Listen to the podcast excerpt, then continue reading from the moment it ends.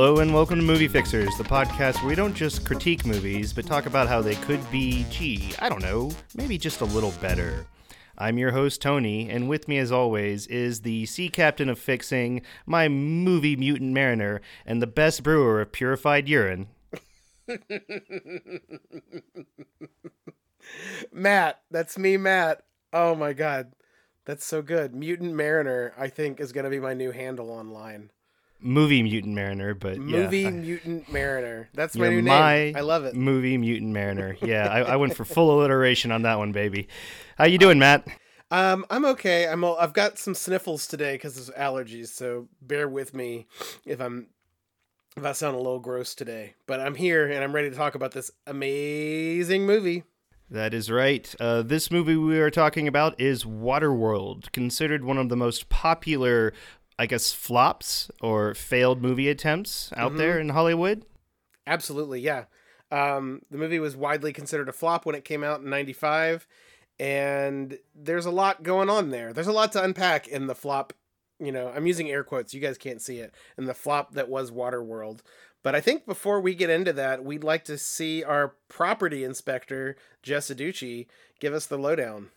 Yeah, she's done a good job breaking that down, so let's get right to it.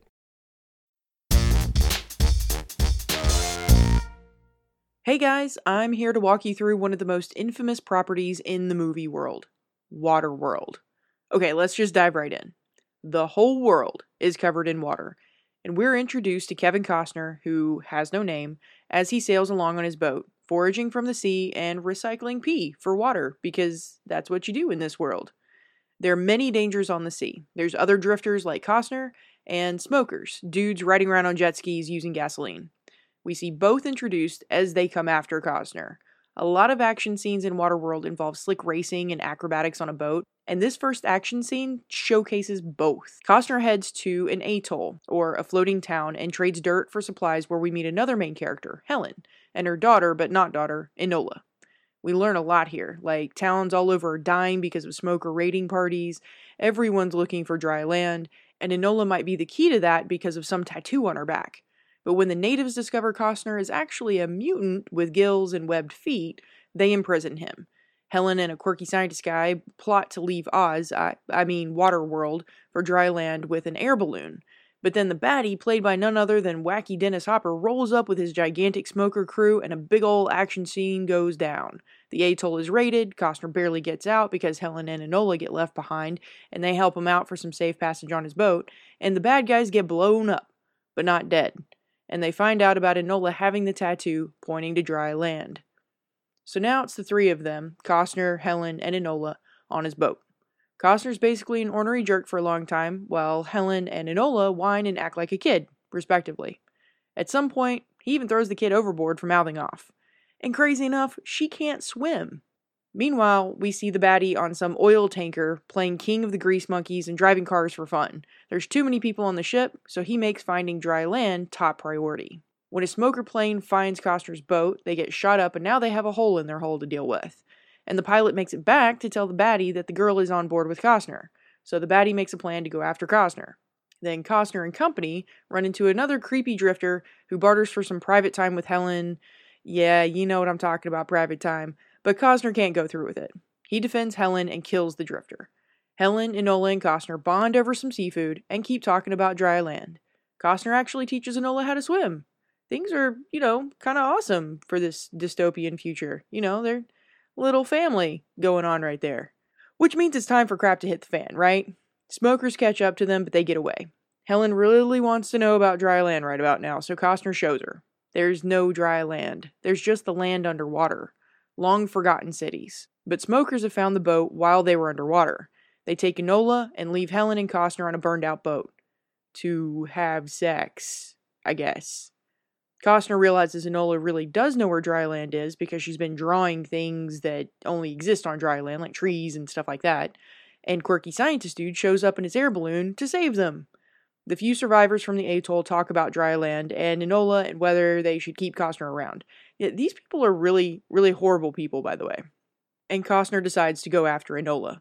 The baddie's trying to quell his crowds with promises of dry land when Costner finds the oil tanker and sneaks on board, eventually coming right after Enola. I mean, like walking right up to the bad guy and being like, screw you. He sets the tanker on fire and, after some awesome action, crashes the plane and snags Enola. Helen has come after them with the air balloon, so they all escape, except the baddie's like hanging onto the rope and he gets kicked off into the water. And then Enola, perched precariously on the edge of the air balloon, also falls into the water. Costner does a sort of bungee jump dive in to snag her again, and away they go, leaving the baddie to be blowed up in an explosion. And he's actually dead this time. Oh, and the tanker they were on was the infamous Exxon Valdez. The little group on the air balloon keep going day and night in the direction the tattoo on Enola says to go, because now they figured out that the tattoo is coordinates. And find dry land! But Costner can't stick around because he feels too weird on dry land because he's Fishman. How many times can I say dry land in a synopsis of a movie called Waterworld? Alright, so this property basically had an ambitious owner that wanted a little bit of everything. So when you walk through it, you might notice a little adventure genre, some pretty tense dystopian drama, and a hefty amount of wacky Saturday afternoon action. Typically, properties have a style, there's a flow to them, all the pieces work together. But it's like every room here has a different theme. So you guys might have to gut some interior design, knock down a few walls to give the property some coherence. But I actually think the foundation and large pieces of the property are surprisingly sound. But you guys will have to be the judge of that for sure. I'm really wondering how you'll shape this ship and give it real consistent presence. Good luck, guys, on your voyage through Waterworld. I have to say, Jess is getting better and better at these as we go along. Yeah, she's eventually just going to take over this podcast, I think. Yeah, well, it's not like we're getting any better. Where's our soundboard? We need a soundboard for this podcast. Yeah, because air quotes aren't exactly good audio. No, people can't hear my air quotes. I wonder if I did them fast enough next to the microphone, you guys could hear them. You just need to make a whoosh noise, and we'll know that's air quotes. so, Matt, what did you think about Waterworld? Okay, so like you and so many people of, of our age group, uh, I definitely saw this movie back when it first came out in the 90s. And I remember loving it as a kid, or at least, you know, as much as you could love anything like this as, as a kid. But I, I, I liked it a lot. So when we were going through our list of what we wanted to do for the next movie, this just felt like such a, a you know, a, a home run for for our show. You know, it's a it's a problematic movie that had you know a lot going on for it. It seemed perfect. After rewatching it recently for this episode, I I, I found myself accidentally loving it. you know what I mean? Like I, I went into it fully expecting to take copious notes about this being wrong, that needing to be improved, this, you know, problem. And more often than not, I was just kind of edge of my seat watching this movie and having a blast, which, you know, I think we've talked on this podcast before about how our, our biggest measure of a movie's worth nowadays is like, did I have fun?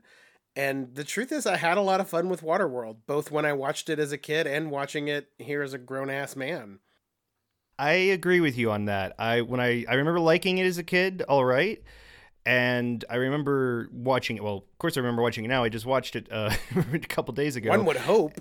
Yeah, and and and because I remember that, I remember thinking, wow, you know the the action in this is a lot more fun than I than I recalled as a kid. I now that I may I critique movies more and I kind of break them down, I could really appreciate a lot of the practical stunts that were done and that sort of adventure tone that we just don't see a lot of in movies nowadays. Yeah, uh, I I actually had the pleasure of watching this with Jess, and we talked about that about you don't really see adventure movies anymore. Um, movies are either action movies or they're comedies, and there's always I mean the line always blurs, obviously, but you don't just see like fun adventure movies anymore. And it was funny we were talking about how one of the most recent almost adventure movies I can think of is the new Aquaman movie.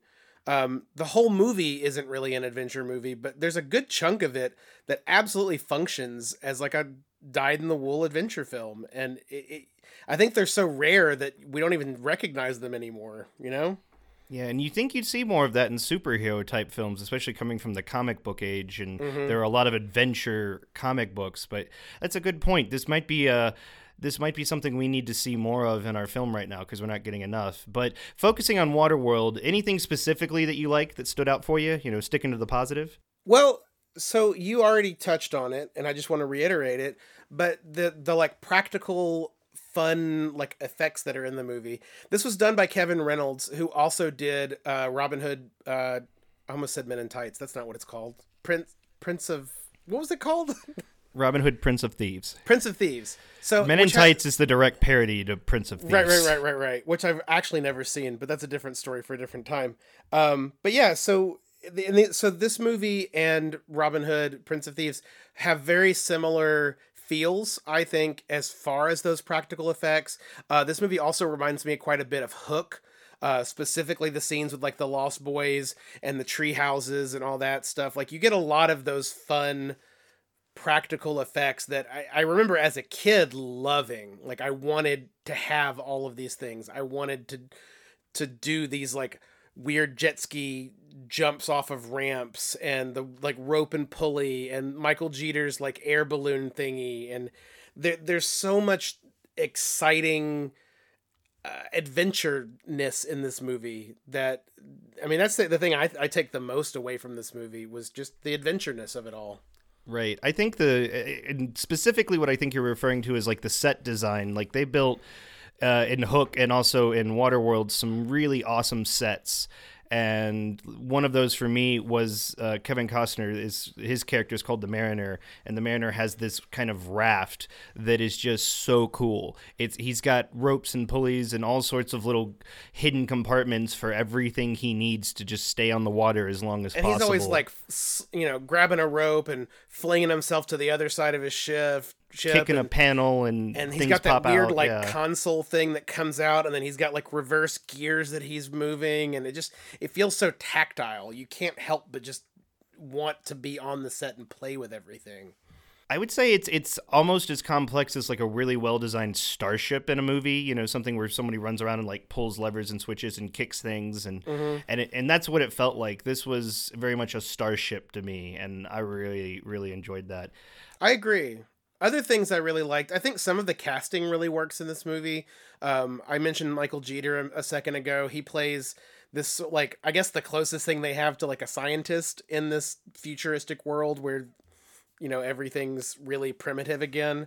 But you know, he's the one that builds this blimp, and he's the one researching the the the history or the I guess the the possibility of dry land and and he's really great in that role. I think Kevin Costner for the most part is pretty great in his role. I think he's a little too stoic maybe, but he definitely plays that part well. Dennis Hopper playing uh the deacon or playing deacon I think he's he's he's great. You, you if you're gonna have a really stoic hero like the Mariner, you've got to have kind of a ridiculous villain, and he delivers on that front for sure. I agree hundred percent. Um, I think it was good that he was as stoic as he was, so that all of the other livelier players can play off him. There's, of course, the child who is the nonstop talker and, and the annoying, you know, one, and uh, her not mom that you know is the one that looks after her. That's sort of always nagging him to be more like attentive or just you know notice them and and talk about stuff. So like she calls him out on his stoicness, or the mm-hmm. two of them do, and it it gives more like kind of narrative worth to their characters. Whereas if he had a bit more personality, they might have just been been annoying or extra weight. Yeah, and I thought she was okay. The the the not mom character, she was she was she was okay. Um, I think a different actress in that role might have made that role really memorable. Um, but she, you know, she held her own. The, the, I guess the truth is there wasn't any really like acting missteps in this movie. Nobody like stood out to me as cringeworthy. But uh, oh, actually, while we're on the subject of actors, did you catch uh, Jack Black in this movie? Yeah, that's one of his first films, if I recall. Yeah, it was crazy. I didn't recognize him right away because I don't even think he has dialogue. I think he just kind of grunt, grunts, maybe. Yeah, he might And have he's in, had like, a lot dialogue of in a. makeup. He Mhm. doesn't have any dialogue in the in the extended cut. I can confirm that. Oh, okay. But uh he yeah, it was crazy just like hey, there's Jack Black in Waterworld in 1995. How crazy. Fun stuff. So what what fell flat? We always have to cover this. Uh, for me, it's not a long list, but what do you think uh, just didn't hold up for you? Yeah, I'm with you. I again, I just there's things I could nitpick obviously in this movie, and I think part of that's just the the time period. Like these kinds of movies in the '90s weren't given the sort of attention they are today, like attention to detail that they are today. So there's all sorts of things you could nitpick, but in general, most of the movie worked. Um, things that didn't work, I like we've said, the action adventure part of this movie obviously I think worked for both of us really well. Uh, it, there are times when they're trying to be more of like a sci-fi movie, like a hard sci-fi, and it just doesn't quite work out. I think that was a little half-baked and underdeveloped. Yeah, it just it feels and for good reason. It feels like there was so much more they wanted to do that they didn't get to do. Uh, and you you find out when you see the like the extended cut that just recently came out of this movie that there was so much more that they worked on. And it's it's almost like the movie begged to be more than just a movie. And i think that that's really where the movie falls short the most is feeling not quite as full as it needs to be. Does that make sense? Am i explaining that well at all? Yeah it's it's sort of the opposite of what um, maybe happened in Pacific Rim, the last movie fixer movie we did, where we said it it felt like the creator had this whole world they tried to cram into one movie.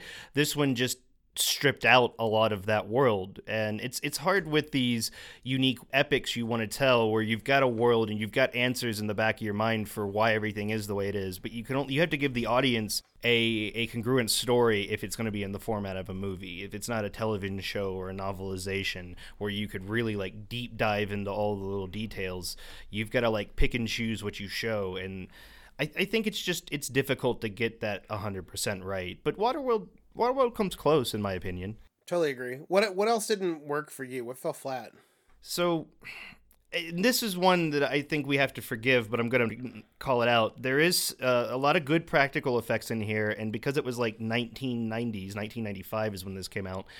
The CGI was just it's it's just so painful to look at now. It's it's like Saturday morning reboot painful at times, and then just when they had to like. Can you give an example? Because I'm trying to remember now like a CGI scene, and all I can think of are practical scenes in this movie. It, it's not so much a scene; it's just there was a like character generated fish that he hunts. Like he basically has some blood on him, so he like dangles himself off his boat and drags himself as bait with a giant double edged spear, and That's this right. fish comes up and noms him. It's it's so quick, and I just sort of went, ah shucks, that was terrible. Like it, it, it, didn't ruin the movie for me. It was just like, yep, that's what these effects used to look like. And and and, and the rest I don't know if this was this isn't really kind of CGI, but there were a few shots that obviously had to be green screened. Well, would have been blue screen in 95 probably.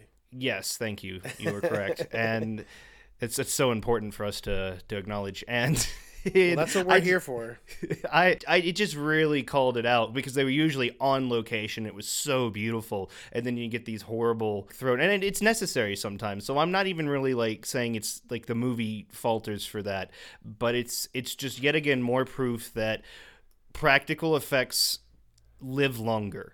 Mm-hmm. Uh, over time. So well, if you and in that vein, you're talking about on location. I, that's something that I think we really should have driven home in the what works section of this, they filmed on open water so much of this movie, which was part of the bane of this movie. It's part of why hurricanes destroyed the sets more than once and why, you know, set pieces kept drifting away. Like, it, I'm sure it was a complete nightmare to film, but because they filmed on open water, these sets have this lasting effect where it was shot in the 90s, but it still works. It doesn't feel like modern movies with like digital set extensions.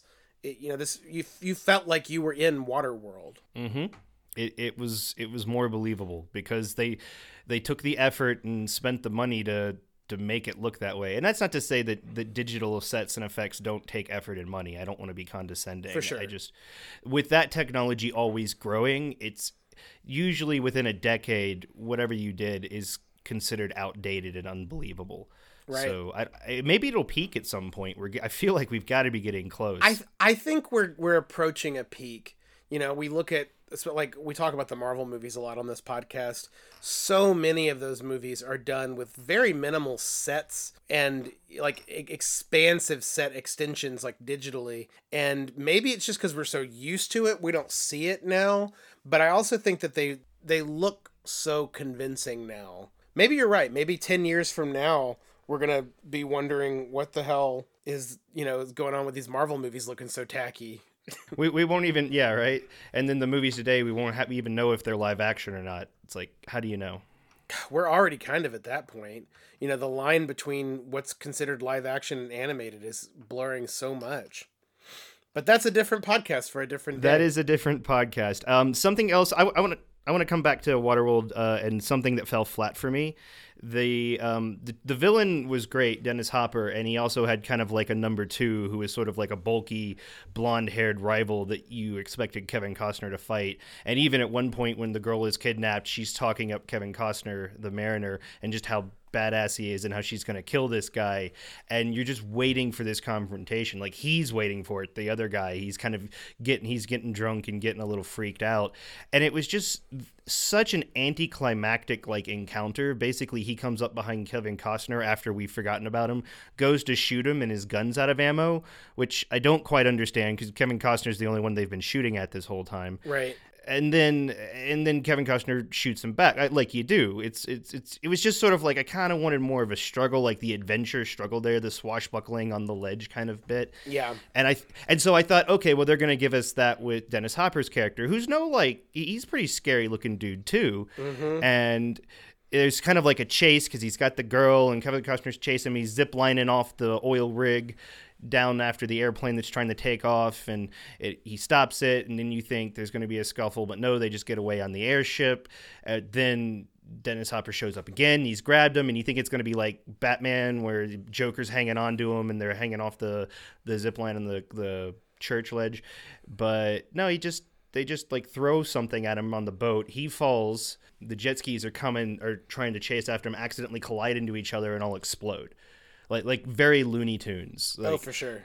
And I was just it, it's it, was it's just another example of how like the tone sometimes can be silly like that, and then other times like after you know Dennis Hopper's crew is like murdered this like water town, you're seeing like dead kids on the ground and stuff, and I'm just like guys, this is you gotta like decide are you gonna be like a dark apocalyptic kind of thing like you know Road Warrior, are you gonna be like an over the top crazy adventure like right. Beyond Thunderdome? Well, and, you know, you know a lot of that is so my my kind of measuring stick for these sorts of things are like how many people are credited as like the writer or the story or things like that. And this is one of those movies that went through so many revisions.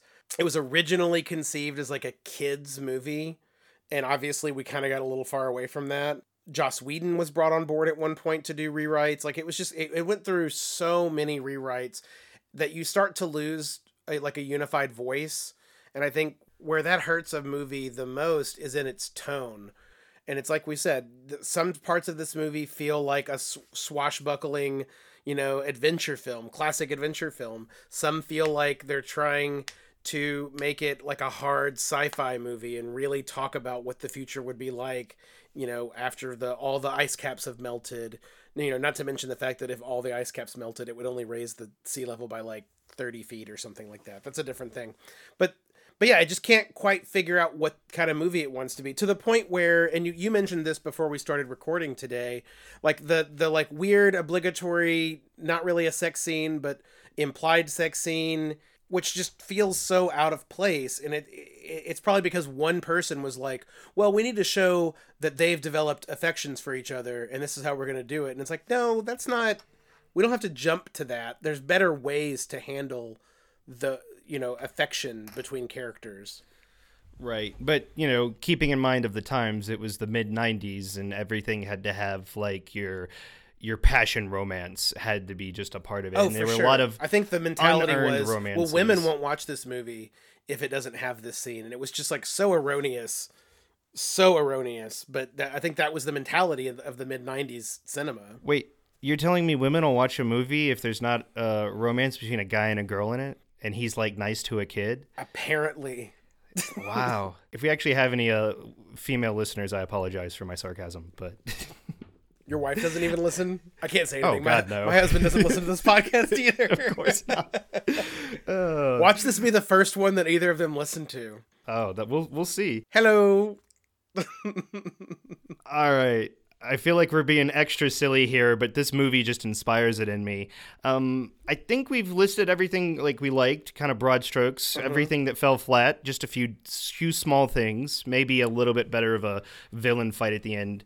Uh, that would definitely fall into the category of one thing I would change. I would I would have a little bit more of a, an action confrontation with either Dennis Hopper's character and Kevin Costner or the just the big hulky guy they were they were kind of building up for that. And he Costner does this great bit in the the start of the the final action scene where he's like stealthing through this old oil tanker. It's their base with all their men, and uh-huh. he's just taking guys out in stealth left and right. And that was like that was fun. It's like, oh yeah, he's cool. Look at him. But you know, eventually he's got to have that moment where he just comes face to face in the standoff and the like. There needed to be a catwalk that was falling apart. That they were like punching and swinging, st- uh, taking swings at each other. And and I just I, I don't know why. I just I really wanted that. It felt like it belonged in this film, and instead we just got sort of a quick bang, you're dead. Yeah, I couldn't agree more. You're you're right. They did such a good job building up our hero and building up our villains and uh, and even sort of building up to this confrontation that felt inevitable but didn't even happen.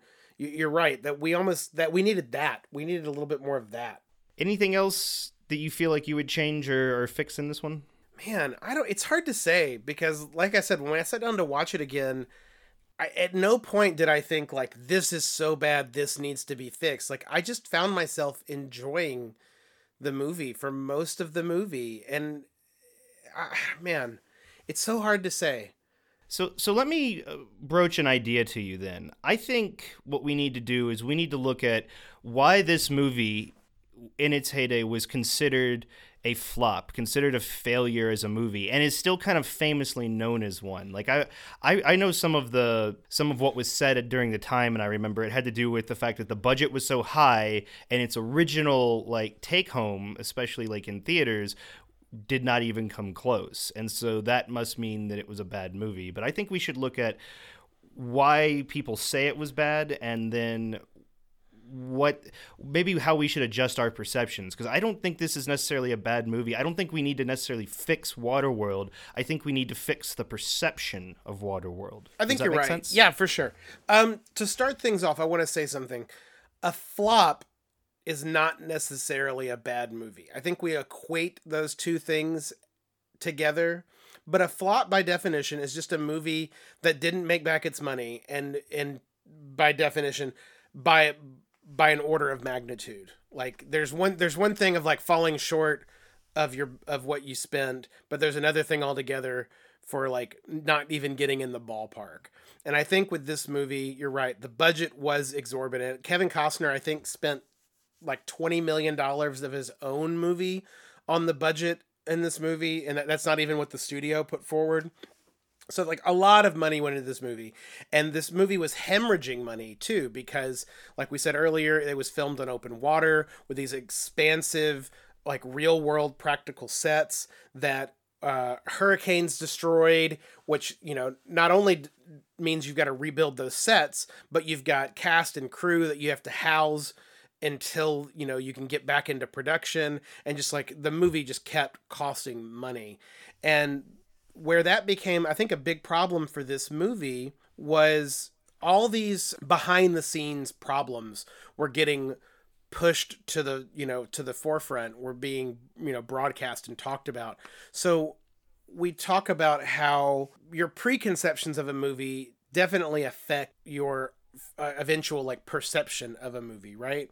So Right. if the trailer is bad or you don't like this actor or if you know this director is in the press right now from some scandal like those are things that sort of have nothing to do with the actual movie but they definitely affect your perception. And i think waterworld was an early example of i mean this was before social media was like a thing but it was definitely being talked about about how you know this movie was eh, you know well on its way to being a flop because of you know these problems behind the scenes and i think those sorts of things affected the eventual reception of this movie and the turnout and the box office for this movie it's important to point out that waterworld in in hindsight is not an actual flop because it did eventually earn its money back. It didn't earn it obviously in opening weekend. I don't even think it earned it in its original theatrical run, but um, by the time you factor in uh, eventually home video sales and TV rights and um, whatever what's that word? Distribution rights. The movie made Yeah. its money back. I, I I I might look it up real quick but I want to say it took until 2000 something I want to say like 2005 for it to finally break even but it did break even. And that's something to think about with modern movies is we we tend to think make or break terms for of opening weekend but movies live on well past their opening weekend and that's nothing to shit at. Oh here we go. As of 2013 the film has actually earned a profit of 8 million dollars which you know again not a ton but the fact that they've broken even is great And the fact that a lot of people like individually invested, like Kevin Costner, that's going to be coming back to them. yeah You know, a lot. It's going to be worth the time, I think, in the end. And I think it was a passion project for them. So you you've made a really excellent point here. A flop does not equal a bad movie. And also, ultimately, in the end, Waterworld isn't a flop, even if it's uh, still maybe historically perceived as one, just in, in the public image. Another recent movie that I think reminds me of this is the the the most recent Star Wars film that came out, the the Han Solo, like I almost called it a biopic. He's not a real person, but the Han's the He's So- not? No, oh my God, Tony, I'm so sorry. Um, yeah, the Solo movie was another movie that well before it even hit theaters, before most people had even seen the movie, there was so, and especially nowadays with social media, it's like it's it's pervasive, it's everywhere. Was talking about how because I think it was uh, uh, Chris Lord and Phil Miller were the original directors, and they ended up leaving the project. And Ron Howard came in, and there was all this hullabaloo about how he had to reshoot three quarters of the movie, and that the main guy, Anson Anson, whoever played Han Solo, there was so many stories about how you know he was just not a very good actor, and none of the actors liked working with him, and you know they had to redo so many of his scenes, and it was just with that much negativity uh, before a film, you know, I, I was talking to Jess about this the other day. A lot of people only have so much time and so much money to devote to going to see movies, especially in theaters, especially like opening weekend or the you know first couple weekends run. So you have to make your decisions about whether you want to see a movie based on things that have almost nothing to do with the movie. You have to base it on the trailer, which, you know, like we've said before, sometimes is indicative of the film you're going to watch, sometimes isn't. But sometimes you got to make a, a call based on like what are the Rotten Tomatoes scores? You know, what are your fr- your coworkers saying about it? Things like that. And if a movie like Solo or like Waterworld has all these negativity going into it, you might say, "Eh, I'll wait and watch that one later." Which mm-hmm. ultimately affects that opening weekend, affects those first few weeks, and determines whether a movie's a flop or not. And Solo's another one that, when it came down to it, it didn't do great when it opened, but it wasn't a bad movie. And and Solo also suffered from a lot of people not appreciating the Last Jedi, which we've also movie fixed, and then not wanting to see Solo just because it was coming out so soon after. So for maybe not Waterworld, but maybe so. I don't I don't remember what else was coming out. Things coming out around the movie can affect your opinion because the truth is is a lot of those things you named like critic scores and the trailer, they seem like they should be fairly straightforward things to let you know if you want to see a movie or not, but a trailer can be edited one way to give you an impression.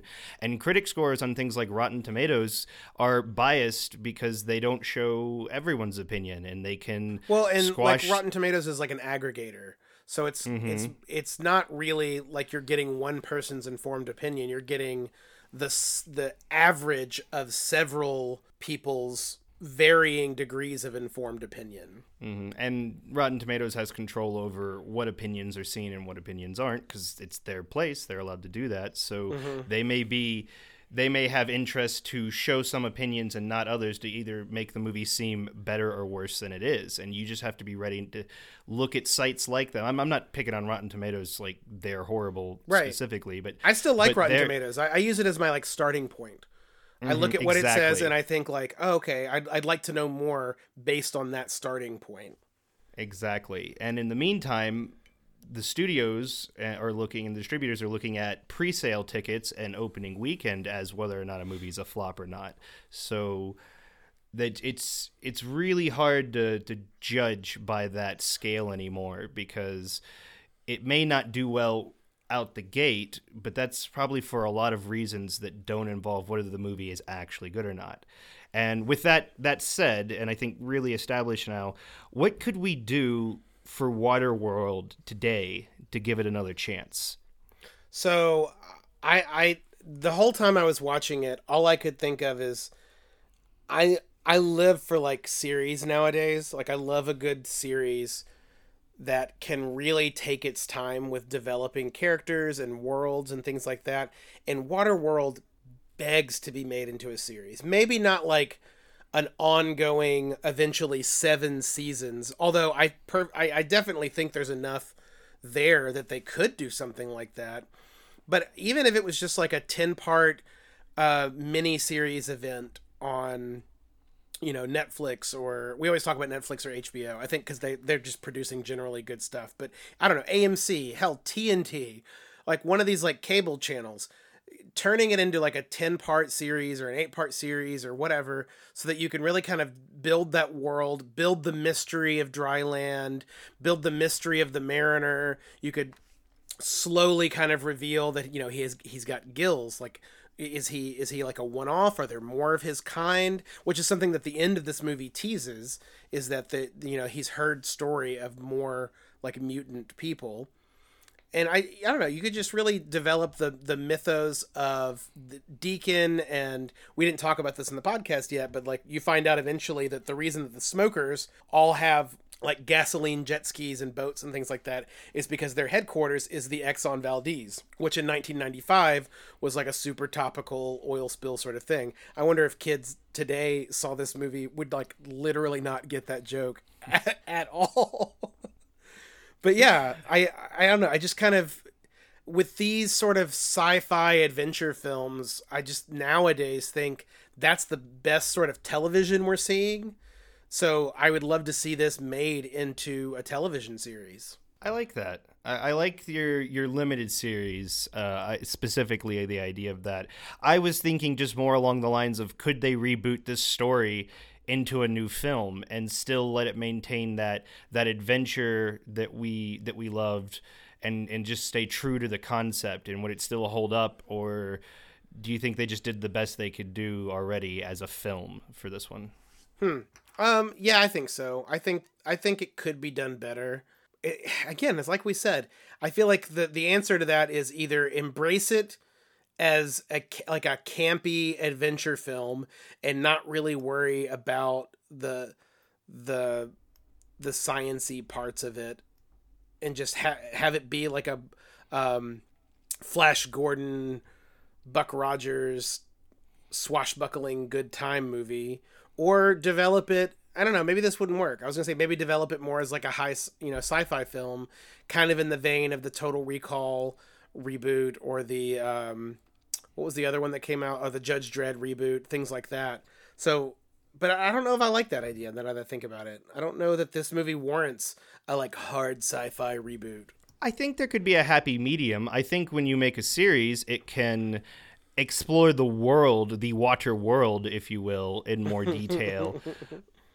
but keep a lot of the you know, adventure can be camp, but I don't think all of the this movie's like adventurous moments were camp. Some of it was just like very like high performance. You know, they're zip lining around. They're sli- they're using jet skis to head off ramps to get over walls. It's it. I I don't even know if that's camp as much as just we're showing off a lot of like cool action. You know, like keep that kind of cool like style but just go more in depth in the world in between. And and maybe yeah you've got your bad guys and they're larger than life and yeah they do bad things but we don't need to like hold on some of the more like torturous moments eh, that, that are usually saved for like a gritty darker you know this is how it really is. I mean none of it's how it really is but it, you're right that that's when it throws me is when you see like you know people like emaciated to like mere bones and like i said earlier dead children in the movie it's like this just isn't really on brand with everything else happening in this movie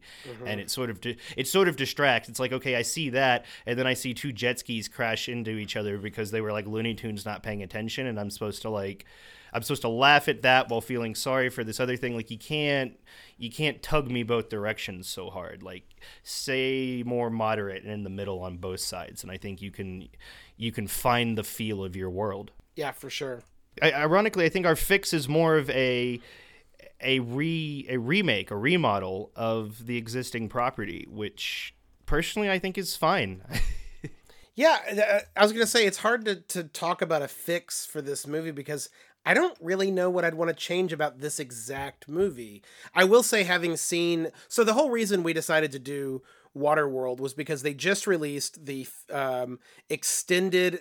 Uh, it was originally just like a fan edit that was being passed around the internet, but it now has an official release um, through. I think it's called Apex Video, something like that. But it's you know it has the original theatrical version. It has the uh, the TV original TV cut, which was like a 40 minute longer cut with but it has all the like it's all censored and stuff. And then there's the what's called the ulysses cut of this movie which is the tv cut with all the extra stuff added in not censored at all. And it's called the ulysses cut because the end of the movie finally names kevin costner's character ulysses I, I actually really recommend, and if I'm going to recommend something this week, maybe this is what I'm going to recommend. I really like the extended cut of this movie a lot. It fixes some of the problems we've talked about today by just kind of spending more time, and because it's the TV cut that's it's edited into two parts, it feels like you're watching like a miniseries event, which works for this movie. Like really, actually works for this movie. Mm-hmm. So that was the whole reason, listeners, that we decided to do Waterworld was because they just released this special extended cut of the movie, and I, I like it. It doesn't make it a perfect movie, but it definitely, I think, makes it more enjoyable overall. Yeah, and I know we're movie fixers, and usually we go in these to fix movies. But to be perfectly honest, just to give you a little bit of an insight on how the sausage is made, is we didn't rewatch the original cut of Waterworld and say we should fix that, we thought to ourselves, hmm, does that hold up? Let's yeah. go find out. So sometimes, uh, not all the time, but sometimes we may come into uh, an idea that we're going to fix a movie and we're like, you know what? No, no, that one's okay. And you may not agree with this. In fact, what I loved about our last movie fix, uh, Pacific Rim, was that we had commenters say, you don't need to be fixing this movie. This movie is fine as it is. It's perfect and campy, and I love it. And what I want to say to them is great. Right. I have full respect for that. Yeah, I, you do not have to take our fixes as, as mandatory. If you love it, it's still there for you. We just we just love doing this. I mean, Matt and I are going to be looking at these things no matter what. I actually had a conversation with Chrissy, uh, my wife, about how whenever I watch a movie, I'm always on. Like my mind is always kind of like tweaking, and I I like that because when I'm enjoying a movie, I see I see what I'm loving about it in the moment, and when I don't like a movie, that I'm watching, I can kind of just fall back and go, okay, well, I'm not enjoying this, but let's stop and look at why and still kind of get an experience out of it. So to some people, that sounds terrible, but for better or for worse, that's just how my brain's wired. So I figure, why not make a podcast where we do what we do all the time? I think that's one thing you and I have bonded on in, God, almost 20 years of friendship is we're just, that's how we watch yep. movies. So that said, if you liked Waterworld like we did, or if you didn't like Waterworld, uh, let us know. We have a comment section uh, on Facebook and on our website, 30something.digital. And I check those things. You can also comment on iTunes, which we certainly wouldn't say no to. That would be nice. Can they comment on individual episodes or can they just give us a review on the podcast? That's a great question that actually you probably know more than I do because I don't listen to as many podcasts as you. I'm pretty sure they can give us a review, which I would totally like uh, if you did. Giving us uh, any review, even a bad one, uh, just kind of helps get us out there. But please don't give us a bad one. Yeah, if you're gonna give a review at all, make it good, preferably. But you know what? If if all you can muster is a bad review, we'll take that too. I'd love to know why. So, Matt, speaking of reviews, is there anything you want to recommend that you like like our audience to check out? Um, man, so I earlier I said I've been watching a lot more movies this week. I, I, say a lot. I haven't been watching a lot of movies, but I've watched a few movies. None of them I can really recommend. Um, I watched Vice and I watched uh, oh god, what did I just finish watching? It was the same filmmaker, I think. oh Fox. What was it called? Fox something. Anyways, it was a Foxcatcher. Foxcatcher. That's what it was. Uh, they're both they're both like biopics. Uh, they're both interesting. They're very tonal. I don't know. I liked them okay. Uh, I it's a it's a good example of we were talking about earlier, like a Rotten Tomatoes review. Both of those movies have really high Rotten Tomatoes scores, but I don't know a lot of people in my life that would really genuinely enjoy those movies because they're they're just very they're they're a little slow on purpose. They're very like um uh they're one of them reminded me a lot of Magnolia, which is one of my favorite movies that a lot of people don't care for, but it, it's because they they they kind of set this pace that's very purposeful in the beginning and it's about kind of watching these characters develop and not necessarily about getting a very satisfying story. So, um, that being said, something I have been watching that I don't think we've actually plugged on this show, but we certainly should, is the new Star Trek Discovery series, which is in its second season right now and is just blowing it out of the water. These last two episodes have been really good. If you're a Star Trek fan and you've been on the fence about picking up Discovery, first of all, I understand your hesitation. It is a beloved property to me as well but I'm very much glad that we've been sticking with it because season one, I think, ultimately proved itself, but season two is like in a different stratosphere, and it, it's been fantastic, an absolutely great series, and I can't recommend it enough if you're a fan of that universe. I, I would agree 100% on that as well. I'm just agreeing with you all day today. This is a really easy podcast for me. Right? Discovery is is as as a hardcore Star Trek fan going back, Discovery is really good. It's and, and I didn't even I don't even know, really care what like I'm going to say that one more time. I, I personally don't like it when a show tries to go in the middle of its timelines. So we've got Next Generation, Voyager, all of that. We've got the original series, we've got Enterprise, and now this is wedged in there before the Next Generation, or not the Next Generation, the original series and Enterprise. And I was really on the fence about that because you start to play with a lot of pre-established canon, but. Mm-hmm. I believe they, for the most part, respect it and they make they make deviations from the format of the other shows and deviations from maybe some of the lighter canon for the sake of making a better current show.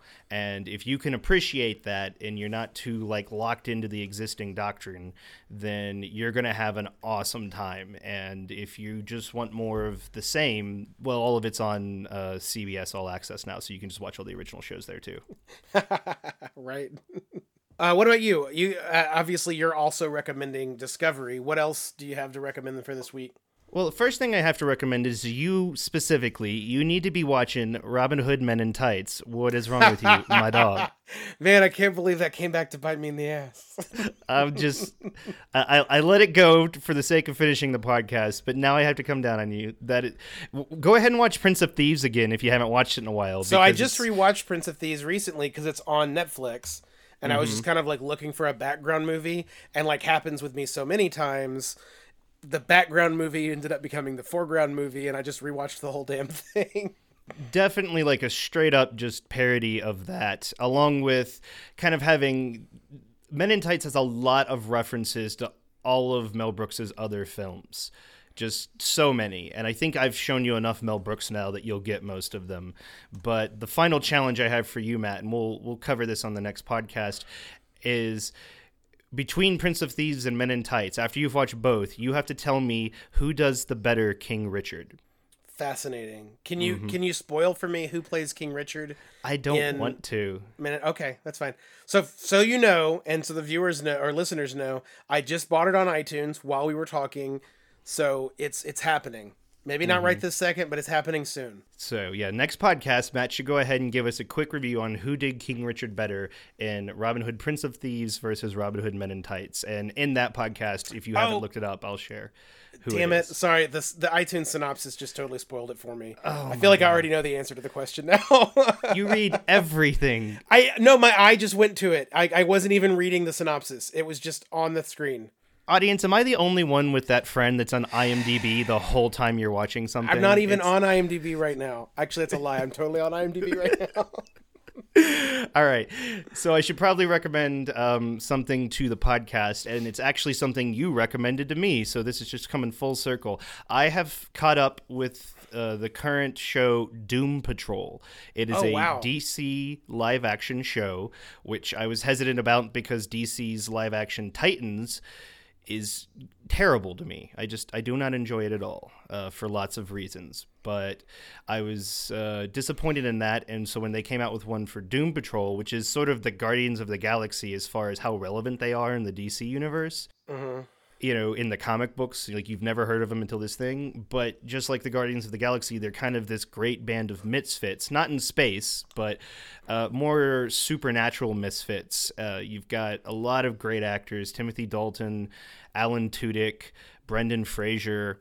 And um, a whole bunch of a whole bunch of cast, and so far it's been that right amount of silly, but kind of like a dark comedy and uh, performances and story are really just keeping me intrigued. So they're I think six or eight episodes somewhere in their end, and they've got a couple more left.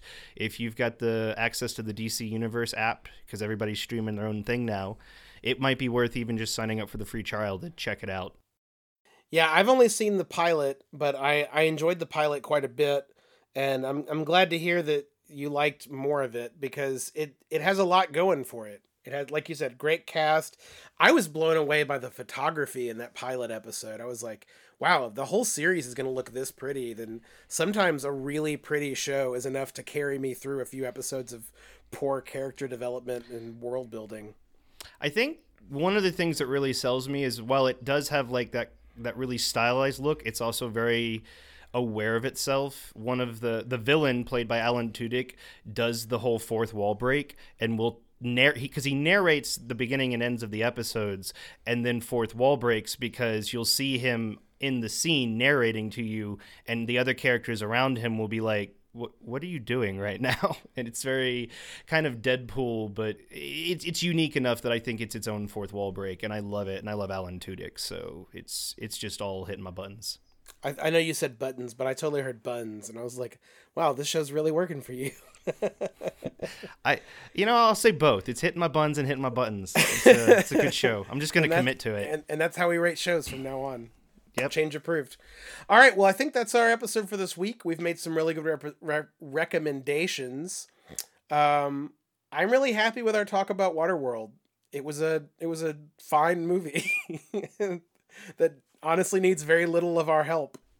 Nope, but you should all check it out again if you get the chance.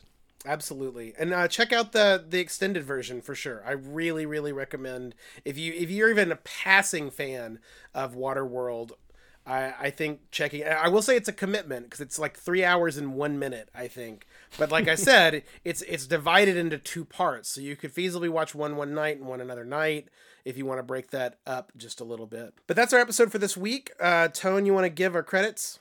Yes, as always, I'm your host Tony, along with me my co-host Matt. Hello. Executive executive producers are Hayden Smith and Kristen Faith, who don't have to watch the show because they make it possible. And by watch, I mean listen. Uh, our recap, Property Scouts, uh, is done by Jess Aducci, who, like we said, is just getting better and better. We love her for that. And our artwork is provided by Nick Aducci, who is super creative and talented in his own right. Other than that, we just want to say thanks for listening and sticking this out with us. And we'll see you next time. Matt, do we want to tell them what movie we're doing? I'd love to tell them what movie we're doing, but I'm honestly not entirely sure what movie we're doing. Do you know what movie we're doing? Well, I have been trying to get Matt to get me get us back on the Star Wars kick. I secretly started this just so I could tear apart the Star Wars prequels, and I'm I'm only Phantom Menaced my way in. So I would really like to do Attack of the Clones if you think you can stomach it.